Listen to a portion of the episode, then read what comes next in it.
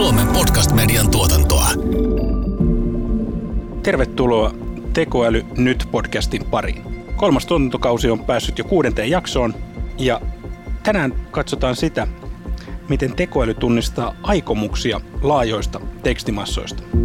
Ihmisten osallahan tämä on helpompaa, voi vaikka sanottaa, että Karoliina, minä aion nyt kysyä sinulta, että miten tekoäly näkyy arjessani. Aikomus tulee selväksi. Joo, ja tänään me keskustellaan myös siitä, että miten ihmiset toimii yhdessä koneen kanssa. Eli minkälainen raja meillä tulee koneen tekemien toimenpiteiden välillä ja mitkä sitten tehtävät jää ihmiselle nyt ja sitten tietysti tulevaisuudessa. Tästä mukana muun muassa vieras verohallinnosta ja se on mielenkiintoinen, koska me kaikki olemme verohallinnon asiakkaita, ei voi vaihtaa palveluntarjoajaa, niin katsotaan miten älykäs päätöksenteko sujuu siellä. Hmm, ja musta on mahtavaa kuulla tälleen ehkä asiakkaan näkökulmasta, että miten paljon he panostaa tähän alueeseen. Kyllä. Tämän päivän jaksossa kaksi osiota. Ensimmäisen osion vieraana SAS-instituutin Antti Heino ja Antti Hiltunen ja toisessa osiossa verohallinnon Sanna Savolainen. Tekoäly nyt. Tämä on Tekoäly nyt podcast. Tässä jaksossa puhumme siitä, miten kone pystyy ymmärtämään ihmisen aikomusta tekstin tai puheen perusteella.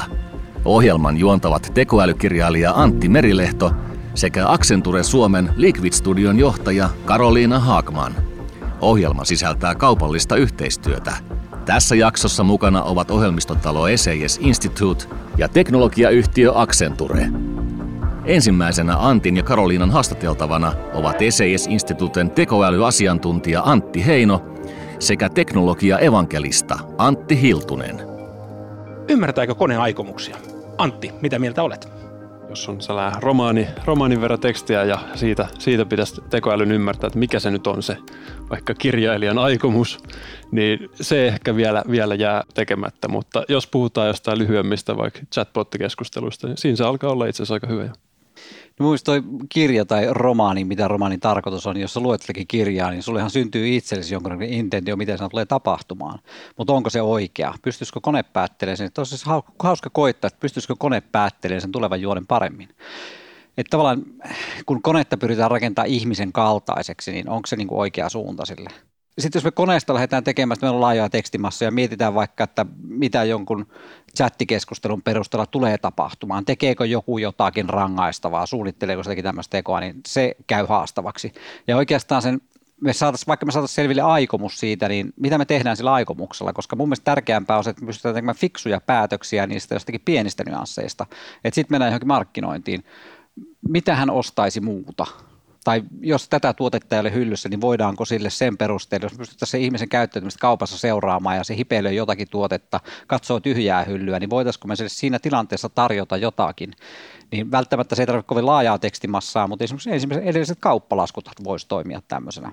Jos me arjessa mietitään semmoisia sovelluksia, että me pystytään tekstistä poimimaan vaikka asiakaspalvelutekstit, voisiko ne olla semmoisia, että me ymmärretään jo siitä, että mikä on asiakkaan tunnetila, onko se positiivinen, negatiivinen, onko se vahvasti negatiivinen, tämä on huonointa palvelua ikinä, tulen peruuttamaan tilauksia, enkä enää ikinä käytä, niin kun, mikä on ne ääriversiot tavallaan. Niin, niin että et mitä me ymmärretään siitä asiakkaasta sen tekstin pohjalta, kun me hyödyntää tekoälyä, ja mitä hyötyy siitä on. Mm. Ja toihan oikeastaan on se niin kuin kore, kore siinä siinä aikomuksen tunnistamisesta. Osataan ne kaikki eri tavat, millä asiakas voi ilmaista sen saman asian, niin pystytään ikään kuin tiristämään sieltä se olennainen informaatio ja johtamaan se siihen aikomukseen, mitä se asiakas haluaa tehdä. Et on, on, onko se sitten niin niin, niinkin yksinkertaisesti vaikka kuin joku salasanan vaihtaminen. On asiakas on unohtanut salasanan ja haluaa vaihtaa se. Ihan turhaa niin kuin käyttää ihmisten aikaa tämmöiseen, että – että tota, siellä joku vastaa puhelimeen ja sitten asiakas kertoo, no minä unohdin nyt taas kerran salasana ja sitten käytetään niin kuin molempien ihmisten aikaa siihen, että, että tehdään niin kuin yksinkertainen asia, kun voi, voidaan sillä tekoälyllä tunnistaa se yksinkertainen aikomus ja automatisoida koko prosessi, mutta se just edellyttää sen, että osataan opettaa se tekoäly siihen, että se tunnistaa ne sadat eri tavat, miten ihminen, ihmiset voi ilmaista sen saman asian siihen samaan aikomukseen. Mä huomaan ja, ja tämä voi olla mun tulkinta, mutta aika usein me keskusteluissa oletetaan rationaalinen ihminen. Että ihmisen ta- tarve on salasanan, että hän tarvitsee sen salasanan. Ja voi olla, että se on milleniaali, ja mä tiedän, että kaikki milleniaalit ei niputu yhteen samaan massaan, mutta mä käytän stereotyyppejä, koittakaa rakkaat kestää. Milleniaali, joka ei halua puhua puhelimessa, niin hän saa sen WhatsAppin avulla ja Pixburgs homma hoituu. Mutta voiko olla niin, että meillä on toinen, jolle, että hän haluaa jonottaa puhelimessa sen 10 minuuttia, että siitä saa keskustelukontaktin, jonka hän ainakin kuvittelee olevan ihminen. Että hän voi siinä hetki aikaa, että se onkin hänelle tärkeä, tai sitten, että saa vahvistuksen jollekin, että hei mä unohdin salasanan, mutta että onhan se nyt turvallista, että kun minä täytän tämän tämän nettiyhteyden yli. Tavallaan, että siellä on joku muukin kädestä pitämisen tarve, eikä pelkästään sen niin kuin funktion toteuttaminen. Mm. Niin, ja onko tuossa oikeastaan myös se, että minkälaisia kokemuksia sulla on ollut? Että tavallaan jos on kokemukset siitä, että sä oot saanut palvelua jotenkin automatisoidusti ja se ei ole hyvä, niin silloinhan sä automaattisesti haluat jonottaa ja etit sitä niin kuin ihmiskontaktia. Mutta sitten jos taas on niin kuin toisinpäin ja voisiko sitä alkaa jo kääntää toiseen suuntaan, niin sittenhän se myös nopeasti muuttuu. Mm. Ja sitten toisaalta ainakin ennen niitä milleniaalinen ihmisen oli, ihminen oli psykososiaalinen olento, joka tarvii myös sitä tavallaan sitä keskustelukumppania ja semmoista, ja sen täytyy ymmärtää jotakin huumoria, eleitä ja muita. Mutta mihin sitten matka muuttuu nyt, jos ihmiset muuttuvat digitaalisiksi? Minkälaisia tulee korona ja lapsista esimerkiksi nyt, jos mennään eteenpäin? Ne on kaiken käynyt koulunsa Teamsissa, ne on käynyt WhatsAppilla kaikki keskustelut vanhempien kanssa. Niin ehkä se myös tavallaan se ikä, ikäluokka murros on joku siinä, mikä tavallaan just, että toinen haluaa jonottaa puhelimen. Tai se, että minähän marssin suoraan itse tuonne IT-osastolle, jos mulla on koneen kanssa joku ongelma. Sen Vaik- vaikea kuvitella. chatin. Joo. Mm. Ja ehkä tässä on nyt tällainen uusi, uusi bisnesideakin sitten, että tehdäänkin itse sellainen tekoäly, joka ennen kun sä otat yhteyttä sinne asiakaspalveluun, se itse asiassa päättelee, että kummalle sut ohjataan. Totta. onko se se ihmiskontakti vai, vai sitten tällainen Joo. joku chatbot? Tähän vaatii taas sitä tiettyä empatiaa tavallaan, että me ymmärretään sitä meidän yleisöä, ketä me ollaan palvelemassa. Tässä tapauksessa on se sitten sisäinen asiakas tai ulkoinen asiakas tai asiakkaan asiakas. Mutta me ymmärretään, mikä se tavoite on ja, ja miten se suhtautuu siihen sitten vaikkapa yrityksen tavoitteisiin ja, ja, ja toimintatapoihin.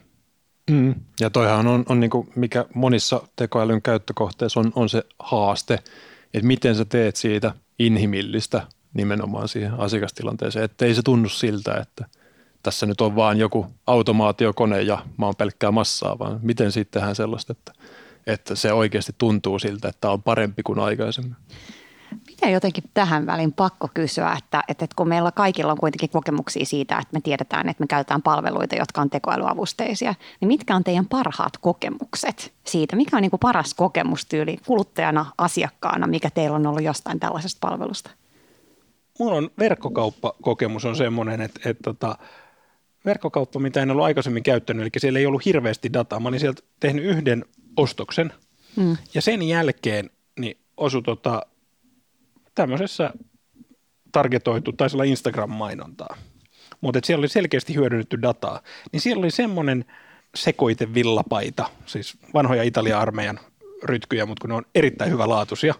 Mä en ollut ikinä ennen tilannut semmoista, mutta se targetointi osui ihan nappiin. Ja, ja kun mä tiedän sen, että ei ole mahdollista, että siellä on ihminen, joka pohtii, että hei, mitäköhän toi tykkäisi, vaan että, että siellä on käytetty selkeästi dataa, niin se on varmaan viimeaikaisesti semmoinen, missä on on kokemus siitä, että se oli tosi onnistunut. Niin ehkä se tuolla verkkokaupan puolella itselläkin on se just, että joku tämmöinen aika monikansallinen huutokauppayritys, joka tekee sitä, niin he tekee sitä mun mielestä fiksusti, että jos olet ostanut jotakin, niin sitten sulle tarjotaan jotakin siihen liittyvää. Osaltaan tietysti perustuu siihen dataan, mitä muutkin ovat ostaneet. No. Että sitä, jos saataisiin vielä enemmän personoita, se toimisi ne huonot kokemukset mulla niin pyörii ensimmäisenä mielessä kaikista näistä. Et kun korona-aikaa tehtiin lattia ja sitten mä olin ostanut sieltä verkkokaupat sen lattia, niin arvatkaa mitä sitten joka ikinen Google-mainos näyttää siinä läppärillä, kun meet johonkin mihin tahansa sivulle, niin mainostaa sulle samoja lattioita, minkä sä oot jo ostanut ja laittanut. Se on lähinnä vaan paha mieli, kun jostakin saisi se halvemmalla. Siihen on tekoäly myös hyvä, että sillä voi jotain uusiakin asioita. Esimerkiksi niin kuin Spotifyssa, niin siellähän tulee niin kuin uusi, tällaisia suosituksia – mistä sä et ole tiennytkään. Ja se auttaa sua löytää niinku uusia asioita sen perusteella, mitä sä oot aikaisemmin kuullut.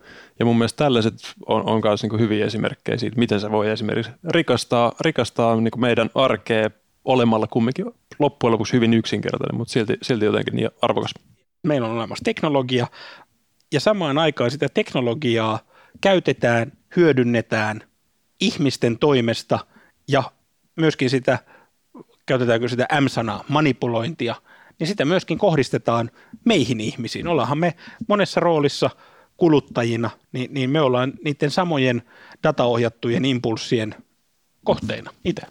Niin ehkä toi tavallaan se älysana siinä tekeekin sen, että se, se ihminen kuvittelee, että sen pitäisi olla niin kuin hyvin semmoista niin kuin inhimillistä sen tekoälyn toiminta.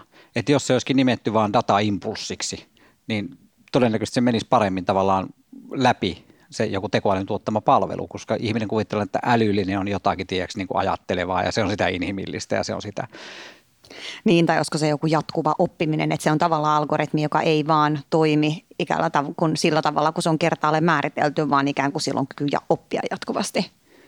Niin, silloin mennään taas sitten siihen, kun tekoäly ottaa vallan ja niin. ihminen, ihminen on muuttunut tyhmemmäksi, tekoäly ei viisastu, mutta niin. se, se on sitten ehkä se hetki, kun puhutaan siitä niin. Next Generation tekoälystä, joka tosiaan on se oppiva ja jatkuvasti ymmärtävä olio. Tekoäly nyt.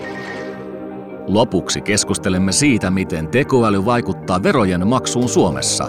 Antti Merilehdon ja Karolina Haakmanin haastateltavana on verohallinnon ohjelmistojohtaja Sanna Savolainen. Te olette semmoinen taho, jonka kanssa, jos on yrittäjänä tai asuu Suomessa, niin ei tarvitse paljon pohtia, että onko teidän asiakkaana. Kyllä, näin on. Tuota, asiakkuus ei ole sillä tavalla niin kuin vapaaehtoista ja tuota, kyllä mun mielestä se näkyy nyt sitten meidän toiminnassa, että, että me halutaan sitten toimia kaikkien asiakkaiden kanssa kyllä hyvässä yhteistyöhengessä. Joo, oli mielenkiintoista Sanna kuulla, että te olette selvittänyt tekoälyn hyödyntämistä asiakkaan toiminnan helpottamisessa.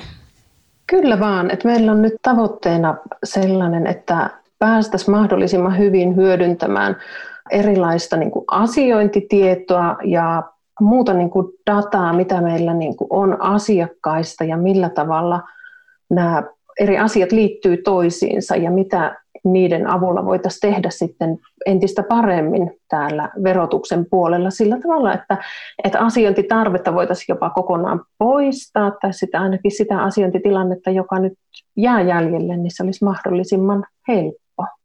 Onko sinulla jotain ihan semmoisia konkreettisia esimerkkejä, että, että missä alueissa te olette miettinyt tekoälyn hyödyntämistä?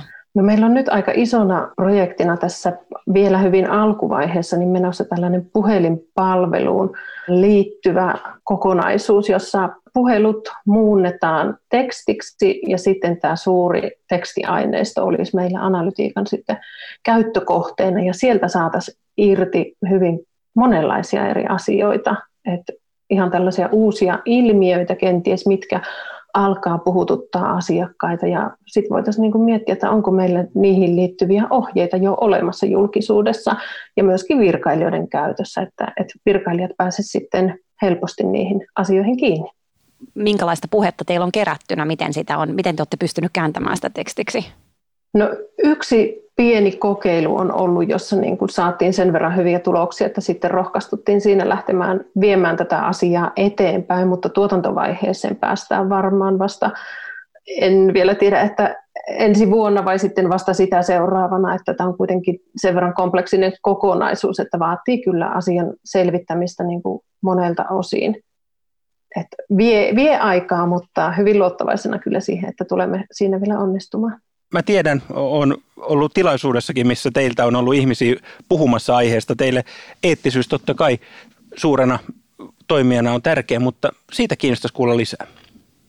Kyllä vaan, eli tekoälyn käyttämiselle laadittiin tuossa viime vuonna tällaiset eettiset pelisäännöt sen takia, että vaikka me ollaan asiassa hyvinkin alkuvaiheessa, niin olemme jo linjanneet tätä asiaa sillä tavalla, että missä ja miten sitä tullaan käyttämään, että sitten kun lähdetään niin kuin etenemään, niin ei sitten jouduta arvuttelemaan, että, että kuinka niin kuin toimitaan. Ja tällaiset pääasiat niissä meidän eettisissä pelisäännöissä on se, että tekoälymme käyttää ainoastaan luotettavaa dataa ja tekoälyn toiminnasta vastaa aina lopulta ihminen.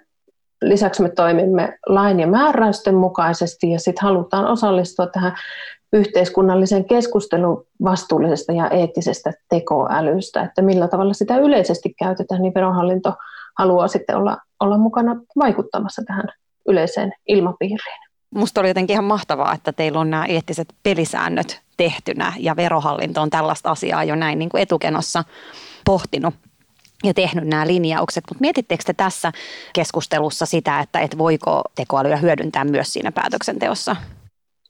No kyllä se on ollut siellä tuota, mukana keskustelussa ja tosiaan tällä hetkellähän se ei nyt ole, ole sitten lainsäädännön kannalta asia niin kuin täysin selkeä eikä sillä tavalla sallittu ja me toimitaan ilman muuta nyt sitten siinä rajoissa. Ja tästä niin kuin johtuukin, että tämä tekoäly ei ole niin kuin päätöksenteossa varsinaisesti niin kuin mukana tekemässä niitä päätöksiä, vaan se on meillä nyt nähty enemmän tällaisena virkailijaa tukevana työkaluna Eli auttaa jollain tavalla ihmistä tekemään niitä päätöksiä, mutta ei siis toimi siinä. Tämä on teema, mihin me palataan jakso toisensa jälkeen.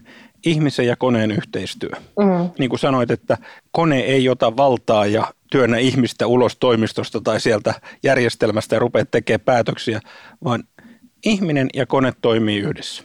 Kyllä vaan, että tota, sen pitää olla sellaista niin kuin saumatonta ja nimenomaan sellaista, että, että virkailija saa siitä tukea ja mielellään siten, että se jotenkin jää ikään kuin näkymättömäksi. En siis tarkoita, että sitä kokonaan häivytetään, vaan että se ei ainakaan haittaa sitä arjen työtä millään tavalla, vaan nimenomaan helpottaa. Ja siihen tulee vielä se, että minkä takia mä oon tosi iloinen siitä, että, että kun kävit näitä tekoälyn pelisääntöjä, mitä teillä on otettu käyttöön. Et tietysti te olette iso toimija, käytätte valtaa ja sitten ihmiset toimii virkavastuulla. Ni, niin se, että saadaan sellaisia päätöksiä, jotka on aina sen ajan lakien ja asetusten ja määräysten mukaisia, niin siinäkin tekoäly voi olla apuna. Mm, Totta. Sitten yksi sellainen tota, asia, joka, johon me varmaan törmätään aika usein niin kuin verotuksessa asiakkaiden kanssa, että me käytetään aika erilaisia niin kuin termejä. Et helposti virkailijat puhuu tosi, niin kuin, sanotaan nyt, että kankeasti ja ehkä niin kuin lakikieleen niin kuin nojautuen, jolloin asiakkaille sit ne on jotenkin ehkä vaikeasti ymmärrettäviä. Mun esimerkki on varmaan se, että me puhutaan aina luovutusvoitoista. Silloin se on myynyt jotain ja siinä on syntynyt sitten voitto ja tämä on jotenkin yleensä semmoinen hankalasti ymmärrettävä, että, että normaalit kansalaiset puhuu varmasti myyntivoitosta. Ja tällaiset erot on, on sitten sellaisia, että, että tällaisia on hyvä, niin kuin tekoäly varmasti onnistuu sitten löytämään niitä niitä, että mitä niin kuin milloinkin tarkoitetaan ja varmaan sitten sieltä asiakkaiden niin kuin aineistosta sitten löytyy, että tällaiset asiat nousee esiin, vaikka ne ei vastaakaan täysin suoraan sitten niin kuin niitä meidän käyttämiä termejä. Mulla tulee äkkiseltään mieleen se, että henkilö, joka on todella osaava siinä omalla alallaan, tehnyt pitkän työuran teillä, niin hänhän puhuu tarkoilla termeillä. Sehän on luovutusvoitto. Ni, niin tavallaan se, että missä kohtaa taas kone pystyy tuomaan ennusteen siitä, että mistä asiasta puhutaan. Aivan. Ja, ja olemaan niin kuin, tietyllä tavalla ei, ei kahden kielen tai, tai englannin ja ranskan välinen tulkki, vaan sen sinänsä oikean ja tarkan virkakielen ja sitten taas arkikielen tulkkina nyt keskusteltiin aika paljon tästä aiheesta, että, että miten asiakkaan toimintaa helpotetaan ja tätä puheen muuntamista tekstiksi, mutta tehän olette tehnyt tekoälyn saralla myös esimerkiksi virtuaaliassistentti chatbot-puolella paljon kehittämistä ja työtä. Joo, se on tietysti sellainen, sellainen tota, että chatbot alkaa olla varmaan aika niin kuin yleinen erilaisissa niin kuin organisaatiossa, että se on, se on niin kuin käytössä siellä ensimmäisessä rintamassa asiakaspalvelussa, ja kyllä sille on selvästikin niin kuin tilausta, ja siellä nyt sitten se, että, että tekoälypohjaisesti se oppii nimenomaan siitä asiakkaiden niin kuin kielestä ja termeistä ja asioista, niin se on todella tärkeää, että jos se tehtäisiin pelkästään vaan, että, että me arvailtaisiin, että, että minkälaisia asioita niin kuin kysytään ja, ja minkälaiset rakenteet sinne luodaan, niin siellä se tekoäly on varmasti niin kuin paikallaan. Ja ihan mielenkiintoinen kokeilu on ollut myös sitten tämä Multibot, jossa verohallinnon ja Mikrin ja PRH botit sitten osaavat siirtää keskusteluja niin kuin toiselle. Että jos huomataan, että nyt aihepiiri menikin toisen botin alueelle, niin sitten ehdotetaan, että, että haluatko, että siirretään nyt sitten vaikka sinne toiseen organisaatioon. Tämä on myös ihan mielenkiintoinen niin kuin kokeilu. Tekoäly nyt. Tämä oli Tekoäly nyt podcast. Kolmas tuotantokausi ja kuudes jakso. Mitä opit verohallinnon asiakkaana tänään, Karoliina? Mitä verohallinto tekee tekoälyllä?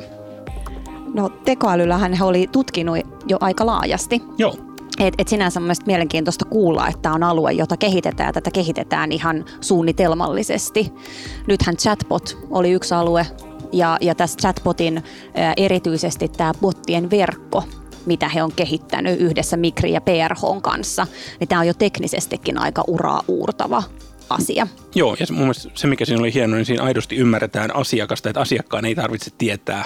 Asiakkaalla on ongelma, ja sehän rupeaa ratkoa, ja sitten botit keskenään päättää, että kuka vastaa. Kyllä, ja tässä on toisaalta venytetty sitä teknologian kyvykkyyksiä, jotta saadaan parempi asiakaskokemus. Tämä on Tekoäly nyt podcast. Merkkaa meidät suosikiksi oman podcast-alustaan, niin saat ilmoituksen, kun seuraava jakso tulee. Mun nimi on Antti Merilehto. Mä oon Karoliina Haagman. Kiitos, että kuuntelit. Tekoäly nyt.